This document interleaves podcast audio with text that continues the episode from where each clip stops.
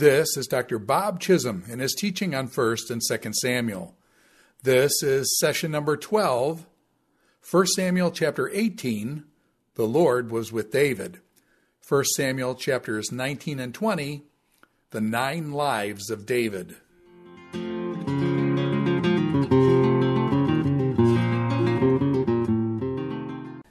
In this next lesson, we're going to cover a lot of material 1 Samuel 18, 19, and 20. Um, before listening to this lecture, you may want to get your Bible out and read through these chapters uh, so you're familiar with the uh, d- detail and the content, because we're not going to be able to go through in a close verse by verse fashion. Basically, what's happening in these chapters is Saul is going to become jealous of David. And he slowly but surely is going to get to the point where he wants to murder David. Um, and uh, in an effort to maintain his kingship and his dynasty and really go against what Samuel had told him. Um, but the Lord is going to be with David and sustain him. And in fact, uh, 1 Samuel 18, I would entitle, in quotes, The Lord was with David, because that is stated uh, several times in the chapter. And it's obviously a major theme. And then when we come to chapters 19 and 20, I entitle this The Nine Lives of David. Because Saul, time and time again, is going to attempt to take David's life. Um, and uh, depending on how you count, you can actually come up with nine different uh, attempts in chapters 18 through 20. So the Lord is with David, um, but we also have David uh, escaping Saul on numerous occasions. God's providence, sometimes his direct intervention. Um, provides security for David. So let's begin with uh, chapter uh, 18. In the aftermath of David's great victory over Goliath and Israel's great victory over the Philistines, uh, Jonathan, Saul's son, becomes, as the text says in chapter 18, verse 1, one in spirit with David. Um, there was a bond that was created there, and Jonathan loved David as himself. Um, and Jonathan makes a covenant with David because he loves him, and he actually gives David his robe. Some have suggested that this was his princely robe, symbolizing the fact that he was the prince, the son of the king, and the next in line to the throne. And so, if that's the case, when he gives it to David, Jonathan is recognizing that David is going to be the, the king of Israel. He knows, I'm sure, what Samuel has said about his father. He knows that his family is not going to have a dynasty, but nevertheless, he accepts that fact and he realizes what God is doing in and through David. Uh, and he uh, aligns himself with David. And as we said in an earlier lesson, what we're seeing through here is that Jonathan stands in contrast to Saul. Jonathan is a literary foil, if you remember our discussion about foils. Jonathan is a foil to Saul. Saul is resisting God's program. God has said, uh, You are not going to have a dynasty. In fact, I'm going to take the throne away from you. But Saul is resisting that. Jonathan, on the other hand, recognizes realities and he he's more concerned with Israel's well being, and he sees that God is working with David, and so he uh, becomes loyal to David and makes a covenant with him, um, which I'm sure was a, uh, a, mutual kind of arrangement where they promise to uh, help one another. Um, some have seen here some kind of homosexual relationship between David and Jonathan. That really is an imposition of modern uh, thinking upon the text. There is just no way the text will support that. Uh, love, the Hebrew word love can be used in a lot of different ways, and you have to look at who's the subject and who's the object. Everyone in this chapter is loving David. Uh, yes, when Michael loves David, Saul's daughter, it has a romantic, maybe even sexual connotation there. But when Israel loves David, it simply means that they're very impressed with him and they're loyal to him. And that's what's in view with Jonathan's uh, love for David here. He is loyal to him. He makes a covenant with him because he loved him. You can see the emphasis in, on love here is loyalty and devotion. And uh, that's what's uh, in view. We also read in chapter 18, verse 5, that whatever mission Saul sent David on, he was very successful. And Saul gives him a high rank in the army. And the troops and the officers were very well pleased with all of this. When we get to chapter 18, verse 6, there's kind of a flashback. When the men were returning home after David had killed the Philistine, we're back to that point in time. The women come out from all the towns of Israel to meet King Saul, singing and dancing with joyful songs and with timbrels and lyres. And here's what they're saying Saul has slain his thousands so there's a recognition of Saul's prowess as a warrior. He has had some success as a warrior and has slain thousands. And David, his tens of thousands. Now, at this point, David had killed one big guy, a Philistine, but uh, I think they're uh, anticipating that David is going to do more. Uh, but there is the suggestion in the song that David has gone beyond Saul, and David is a superior warrior to Saul. Why wouldn't they sing this way? Saul was paralyzed with fear. Um, he, he didn't volunteer to go out and fight Goliath. He was paralyzed with fear, but David came along and he wasn't. And he went out and defeated the Philistine warrior and delivered Israel from a very difficult situation that they found themselves in. And so naturally, people would think of David as the superior one. Well, this doesn't sit well with Saul, as you can imagine. Now, we're told that he was very, very angry and it displeased him. And he said, They've, they've credited David with ten thousands uh, and me with just thousands. Uh, what more can he get but the kingdom? Um, in words, he's on the verge of taking over the throne from me, and we're told that from this time on, Saul kept a close eye on David. He's become very, very suspicious. So David's great success against the Philistines is um, not being fully celebrated in Israel. Um, Saul, the king, is not pleased with what, how this is playing out, and he has become jealous. Uh, we then read that the evil spirit from God comes upon Saul, and uh, he's prophesying in the house while David is playing the lyre and uh, as he usually did, and Saul has a spear in his hand. And he takes that spear and he hurls it at David. He says, I'll pin David to the wall. But the text tells us that David eluded him. David dodged the spear. And then the text mentions twice. Uh, that probably doesn't mean that he threw it at him twice on this occasion. It's just anticipating another spear throwing incident that's coming uh, later in the uh, story. So um, David is able to dodge the spear, but it's clear that Saul is very, very agi- agitated here, and when he is under the control of this evil spirit, he will do some things that are very, very dangerous as far as David's concerned. You might wonder why this evil spirit sent from God would try to kill David. Um, but God is in control of this situation. He knows that Saul is not going to succeed uh, when he's under the force of this evil spirit. So it's not that God is conflicted and he's trying to kill David through the evil spirit. Uh, and then Saul, uh, I think what God is doing, he's trying to show everyone that Saul is an object of his displeasure and his judgment. Uh, and he's acting in a very erratic um, murderous kind of way. And so this is just a sign to everyone, I think, that Saul is not being blessed by God. He's not being controlled by God. He's against the one that God is uh, energizing. So God is protecting David here, I think. Uh, Saul's afraid uh, because, verse 12, the Lord was with David, but he had departed from Saul. So there's that main thematic statement that we see in uh, 1 Samuel chapter 18. It's important when you're reading the Bible to look for these kinds of statements.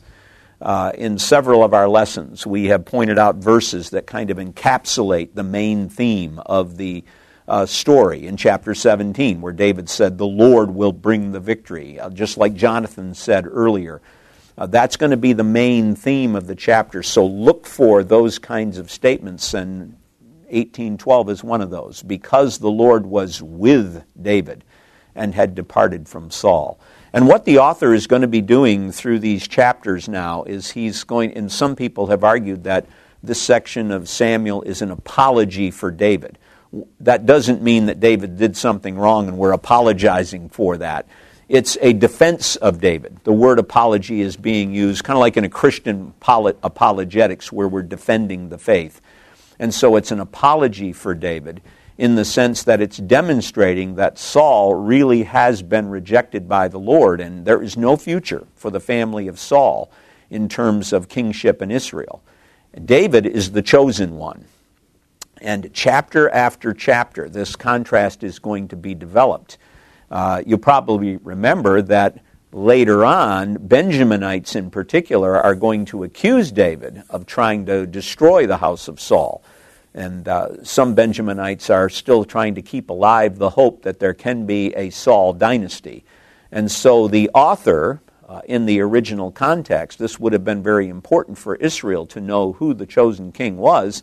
The author is demonstrating uh, in chapter after chapter the superiority of David. It's an apology for David, it's a defense of David as the chosen one of the Lord. And even when David fails later in the, uh, in the book, he is maintained as king of Israel when he, when he commits horrible sins, adultery and murder, yet God does not set him a, a, aside and reject him as he did Saul because God has made a covenant with David that we read about in 2 Samuel 7. So this apology of David is beginning here, and you see it in statements like this The Lord was with David, but had departed from Saul.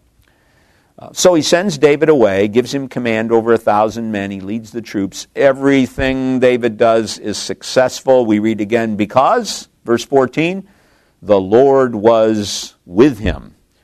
And Saul is becoming more and more afraid. This guy is so successful. His popularity is growing. Verse 16 All Israel and Judah loved David because he led them in their campaigns.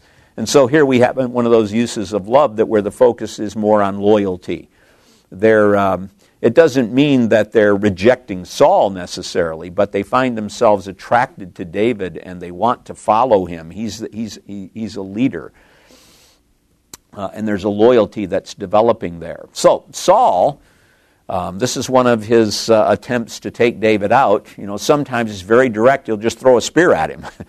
uh, other times, a little more subtle he decides uh, that he's going to give his older daughter Merab to David. Actually, he had promised to do this to the one who had slain Goliath, but apparently he had not followed through on that. But now he seems to be.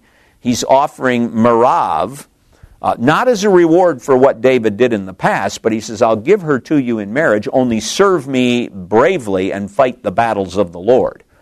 Uh, you can have my daughter, but you got to continue to fight the battles of the Lord. And Saul is thinking, I will not raise a hand against him. I don't need to kill him with a spear. Let the Philistines do that. Uh, but David, and we're not told uh, exactly what he's thinking, but he says, Who am I? And what is my family or my clan that I should become the king's son in law? No, no, no. So he rejects the offer. Uh, maybe having a spear thrown at you makes you a little suspicious. but for whatever reason, David rejects the offer at least this first time. So eventually, Saul marries his daughter Merab off to someone else. But Saul has another daughter, Michal or Michael, and she's in love with David. And I think love here does have a romantic uh, meaning. Uh, and Saul finds out about it, and so he is thinking to himself, let's try this again. Uh, I will give her to him, and uh, she can maybe be a snare to him so that the hand of the Philistines may be against him. And so Saul says to David, You have a second opportunity to become my son in law. And Saul also tells his servants, Work on him, butter him up, work on him. Uh, speak to David privately and say, Listen, the king likes you, and his attendants all love you. You are so popular. Everyone wants you around, everyone wants you in the royal court. Become the king's son in law. And they repeated these words to David. And David said, Do you think it's a small matter to become the, sing- the king's son in law? I'm only a poor man, little known. Uh, not sure what David's getting at here. Maybe he's beginning to crack a little bit. And maybe this is just a way of saying, I can't afford it. uh, there's going to be a bride price here that I've got to pay to uh, acquire the king's daughter. And I'm just a poor man. So maybe there's a subtle indication, but if the price is right, we might be able to do this. And Saul's servants go and they tell him what David said. And Saul says, Well, say to David, here's the bride price I want. Uh, it's something that you'll be able to uh, acquire uh, 100 Philistine foreskins. Um, take revenge on, uh, on, on our enemies. And so Saul is hoping, before David is able to kill 100 Philistines, one of them is going to get him. Uh, in other words, he's going to die trying to do this. And so this is his scheme. I don't have to kill him. I'll get the Philistines to do that. And so, hey, this is perfect. Uh, we'll we'll uh, say 100 Philistine foreskins as a bride price, and in the process of doing that, uh, chances are David will die. No warrior is that good. Uh, so the attendants tell David, and it's interesting what happens at this point in verse 26. Uh, and some writers have pointed out this is the first time in the story that we are made privy to David's thoughts. He was pleased to become the king's son in law. So it's as if David is thinking, you know, becoming the king's son in law could be a good thing. It's interesting that he doesn't say it would be pleased to be Michael's husband. The focus isn't on her, and her love or anything like that. It doesn't even say Saul's son in law, it says the king's son in law. Uh, and so this once this is another example of the ambiguity that floats around David. Maybe he's starting to tilt a little bit away from just being the Lord's faithful servant to the royal court is a fascinating place. There's an attraction there. You know, it would be a good thing to become the king's son in law and get into the royal court. I've been chosen to be king. Maybe this is a good step that God can use to get me to the throne. Um, so, the, uh, before the allotted time elapsed, David took his men out with him, and guess what he did? He didn't kill just 100 Philistines, he killed 200 Philistines, and he brought back their foreskins. And so they count out the full number before the king, and uh, it must have been very terrifying for Saul because he realizes this guy didn't just bring 100, he brought 200. and Saul, uh, as he had promised, gives his daughter Michal to David. And then, verse 28, here it is again. When Saul realized that the Lord was with David and that his daughter Michal loved David, Saul is even more afraid. Uh, and he remained his enemy the rest of his days. Saul, at this point, is viewing David as an enemy, and he is going to treat him as such. But the Lord is with David throughout this.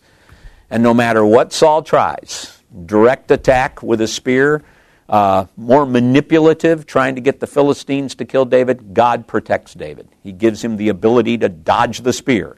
Uh, and he gives him the ability to defeat these Philistines, who are arch enemies of Israel, uh, and bring them down and bring the bride price back. So uh, Saul is becoming more and more obsessed with taking David off the playing field.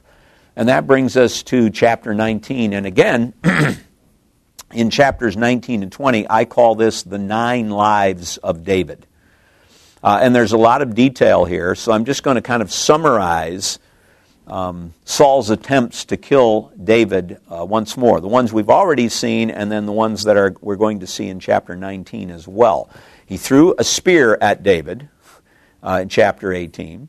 Uh, he tried to place David in harm's way, first by offering him his daughter Merab in exchange for military service, and then his daughter Michal in exchange for 100 Philistine foreskins. And that pattern is going to continue here in chapter 19. Right at the beginning, in verse 1, uh, Saul is going to order Jonathan to kill David. Um, look, at, look at verse 1. Saul told his son Jonathan and all the attendants to kill David. But uh, Jonathan is not going to go for that. He's going to throw a spear at David again in chapter 19, verse 10. Uh, he's going to order his henchmen to arrest David, to actually go to David's house and arrest him and bring him back to the royal palace for execution. Three times he's going to send soldiers to Ramah. David finally gets afraid and runs to Ramah uh, where Samuel is, and Saul is going to send three separate companies of soldiers to capture David, and then he himself is going to go and try to arrest uh, David. And then in chapter 20, once again, he's going to tell Jonathan, You need to kill him. You're never going to be king if you don't kill David. Um, so, time and time again in these chapters, uh, Saul is trying to da- take uh, David off the playing field. But let's look at some of this in a little more detail. At the beginning of chapter 19, uh, Saul tells uh, Jonathan and all the attendants to kill David, but of course, Jonathan likes David, um, and he warns him. So, uh, this, by the way, fits very well into the apology for David. Think about it. It's Saul versus David. Who is the chosen king? Even Saul's son Jonathan is on David's side. That speaks volumes because there are so many reasons why Jonathan should be on Saul's side. Uh, he could be the future king. But no, he understands what God is doing. And so the very fact that Jonathan is on David's side and warning him is an important part of this apology that's developing for David. Um, and so he warns uh, David and assures him that he is on his side. And in verse 4, we're told that Jonathan spoke well of David to Saul, his father. And uh, he actually says to his father, You're doing wrong. You're doing wrong by trying to kill him. Uh, David's uh, actions have been for your benefit. He took his life in his hands when he killed the Philistine. Uh, and the Lord won a great victory for all Israel. You saw it, and at the time you were glad. Why would you want to do wrong to an innocent man like David and kill him for no reason? And it's interesting how Saul responds, and he's going to go back and forth throughout this section of the book. He listens to Jonathan, and then he takes an oath. As surely as the Lord lives, David will not be put to death. Well, he's going to go back on that. Um, he, he's going to say things like this uh, at other times as we go through these chapters. And Saul's just unpredictable uh, in this case. Uh, so Jonathan calls David and uh, tells him about what's happened. He brings him to Saul, and everything seems to be just fine. Um, war breaks out. David goes and fights the Philistines. He strikes them down. The Philistines flee. David is still winning these, uh, uh, these battles. But then an interesting thing happens. Jonathan has intervened. He's gotten Saul and David together again. He's calmed his father down. Saul has even taken an oath that David will not die. But then the Lord steps in. Uh, an evil spirit, 19.9, an evil spirit from the Lord came on Saul as he was sitting in his house, house with his spear in his hand. David is playing the lyre, and once again, Saul tries to pin David to the wall, and David eludes him. And this is that second occasion that was kind of referred to proleptically in, in chapter 18 when we uh, read of the spear throwing incident at that time. And so, see what's happening here? It's like the Lord is not going to let peace between Saul and David continue. The Lord wants to show everyone Saul cannot be trusted. Saul is evil. Uh, and probably Saul, even though he had agreed that he would not hurt David, deep down he's still jealous. And as the Lord did with Pharaoh in the uh, story of the plagues, he brings the real Saul to the surface here. But for whatever reason, the Lord doesn't allow this peace between Saul and David to continue. He, this evil spirit that comes from the Lord uh, agitates Saul. He tries to kill David again. But David escapes. Uh, but Saul's not going to give up. He sends men to watch David's house and to kill him in the morning.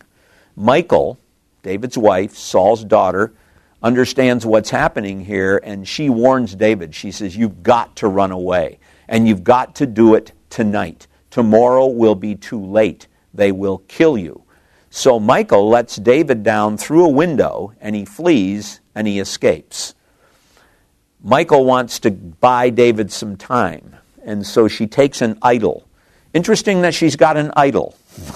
she's got a teraphim which is probably some kind of a household idol. Some people feel that it would maybe be a figure that would represent an ancestor, some kind of ancestor worship. At any rate, she's got one of these household idols, um, just like Laban did, you know, and uh, uh back in the uh, time of uh, Jacob. Uh, Rachel had one of these.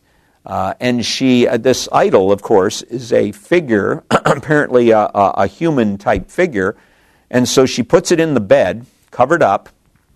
She uh, takes some goat's hair and puts it at the head. She, in other words, she makes the idol look like David. Um, it's deception. And so Saul sends his men to capture David, and Michael says, Well, he's, in, he's sick. Uh, the implication being he's in bed. And uh, so the men delay. They say, Well, he's ill. We can't pull him out of his uh, sick bed. And so uh, Saul sends the uh, men back and he says, Bring him to me right in his bed. I don't care if he's sick, we're going to kill him. Uh, but when the men come in, they realize there's an idol there. We've been tricked. This is a delaying tactic. And, and Saul then says to Michael, Why did you deceive me? And send my enemy away. Notice how Saul perceives this. Send my enemy away so that he escape. Now, Michael has to cover her tracks here, so she lies. Uh, by the way, we talked about deception uh, in one of our earlier lessons in conjunction with chapter 16. This is one of those passages where you would have to ask yourself, is this deception legitimate or not? I tend to think it is. She's trying to protect herself um, in light of the fact that she was on David's side. And so he, she says, Well, he said, Let me get away. Why should I kill you? In other words, he threatened me. There's no indication that David did that. Michael was the one who initiated all of that and uh, David to leave. So I think Michael is just desperate here. Her father has accused her of deceit. Her father is unpredictable. She's not afraid of what he might, uh, she is afraid of what he might do to her. And so she just says, He made me do it. uh, he made me do it. So it's uh, deception. Uh, and you'd have to figure out how you're going to assess it in this case. It may just be a neutral kind of thing. She did it. Maybe the author isn't trying to say it was good or bad. So David flees, and uh, he goes where I would go. He goes to Samuel. Uh, he goes to Samuel the prophet at Ramah. Uh, and he tells him everything that's been happening, and so Samuel uh, allows David to stay there uh, with him. Well, Saul gets the news. Uh, this is very, very close, a couple miles away. It's, it's very close. And so basically, uh, Saul decides we're going to go and we're going to retrieve David. See how persistent he is. Uh, and so he sends a uh, group of soldiers. Uh, and as they approach, there are prophets prophesying, and the Spirit of God comes on Saul's men, and they start prophesying. So, see how the Lord is intervening here. He turns soldiers into prophets uh, through his uh, Spirit. Saul's told about it. He sends more men, and they prophesy too. This is one of those paneled structures that we sometimes see in Old Testament stories. Um, it's sort of like the three billy goats gruff or the three little pigs. You have these paneled uh, sequences. We see them in jokes sometimes. You know, rabbi, priest, and preacher go into a, a, a room and, uh, you know, in sequence uh, they uh, say things. It doesn't mean the story's not true. Sometimes in real life, things happen in sequences, and that's what happens here. Uh, the second group prophesies. Saul sends a third group, and they prophesy. Uh, finally, he says, I'll go myself. And so he goes to Ramah, uh, and he asks, Where are Samuel and David? He's told as Saul approaches, guess what? The Spirit of God comes upon him, and he walks along prophesying, strips off his clothes, and uh, lays there naked all night uh, and day, all, all that day and night. And people even say, Is Saul also among the prophets? This should ring a bell. This happened once before as a sign to Saul. Um, when uh, it was the third phase of that sign, right at the beginning, when he was chosen king, and, and Samuel gave him some signs to prove that God really is in this and he has chosen you. And the third phase of that sign was that Saul would meet some prophets and the Spirit would come upon him and, and empower him. Uh, Samuel's intention was for Saul to ignite a military action against the Philistines. So on that occasion, it was a positive thing. The, uh, the, the Lord was demonstrating his control over Saul and his ability to use Saul as his instrument and as his deliverer for Israel. In this particular case, the circumstances have changed. Uh, he is sending his spirit upon Saul, turning Saul into a prophet in order to protect the new king, uh, David. And uh, so Saul is there in Samuel's presence. This creates a little bit of an issue because earlier we were told that Samuel never saw Saul again. But here he is. Saul is in his presence. And the scholars have tried to figure out well, how do we harmonize those texts? I think that earlier passage is talking about Samuel never initiated anything with Saul and never called him to come and talk to him. In other words, the relationship was over.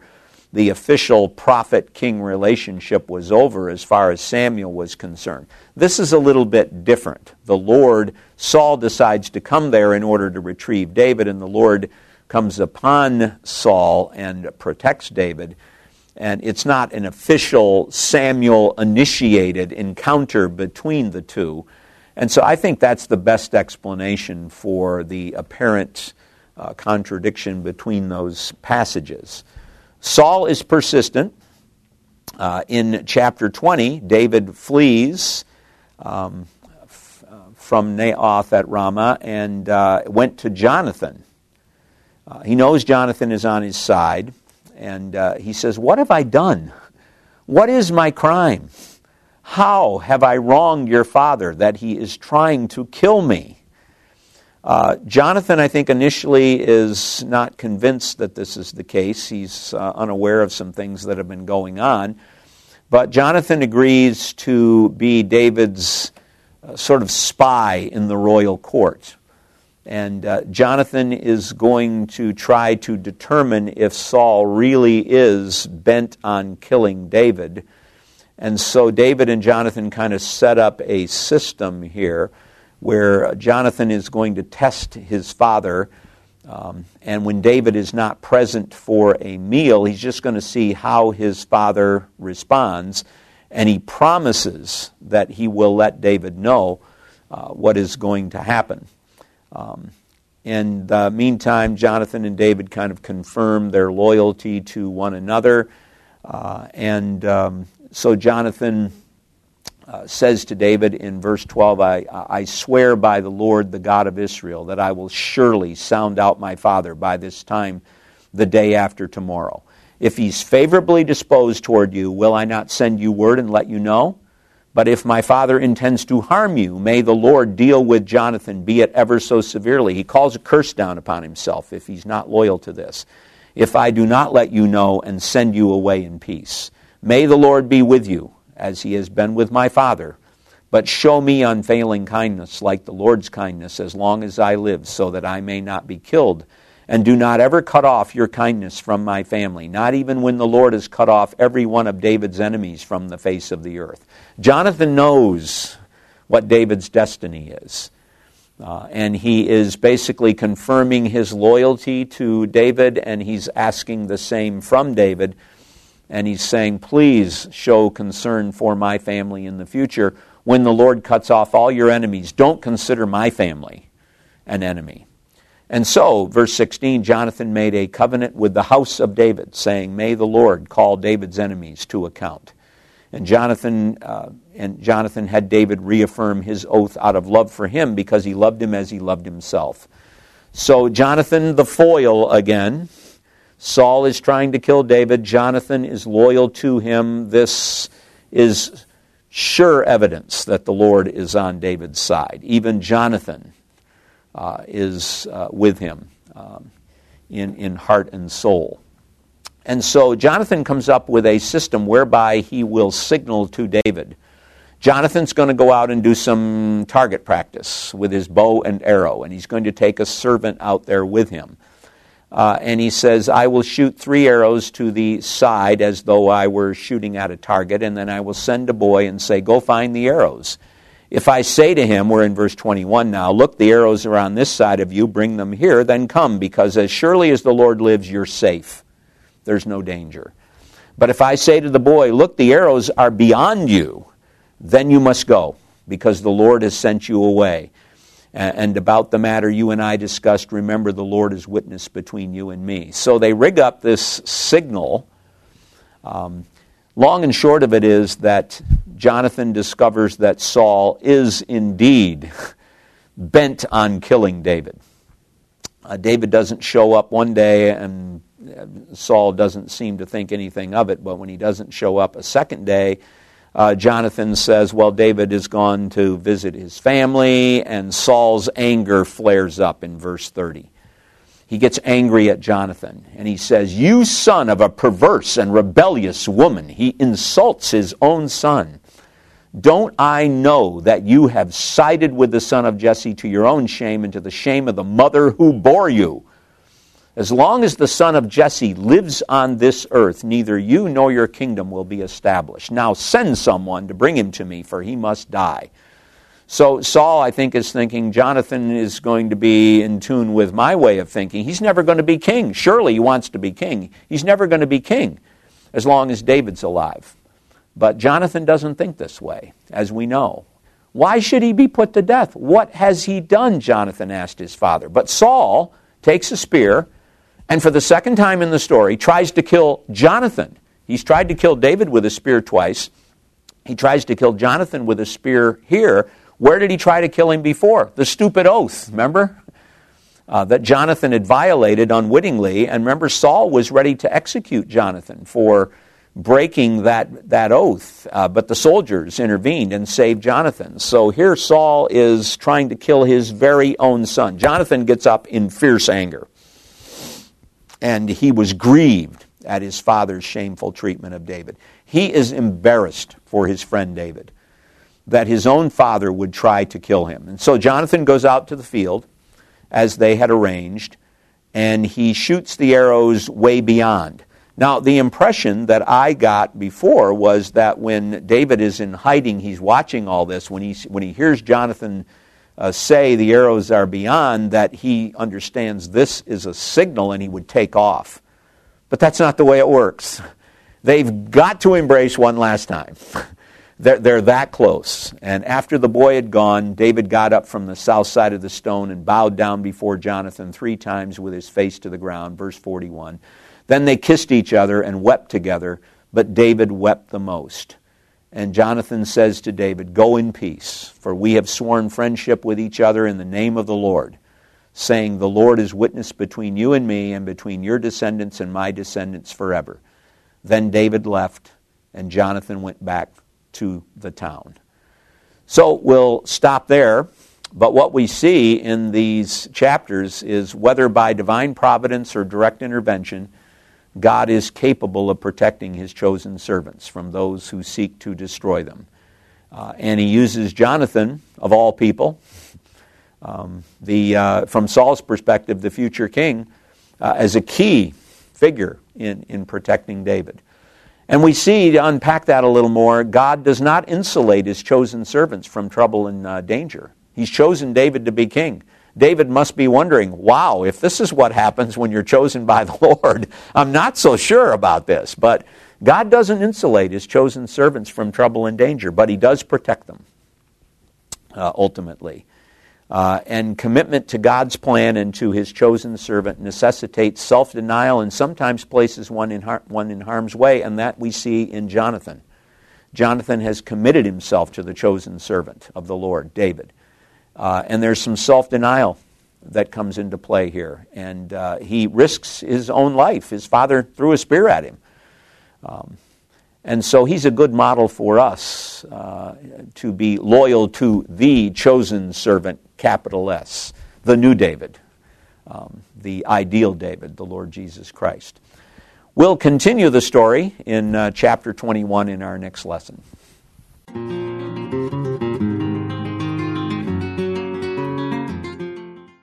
This is Dr. Bob Chisholm in his teaching on 1st and 2nd Samuel. This is session number 12, 1 Samuel chapter 18, the Lord was with David.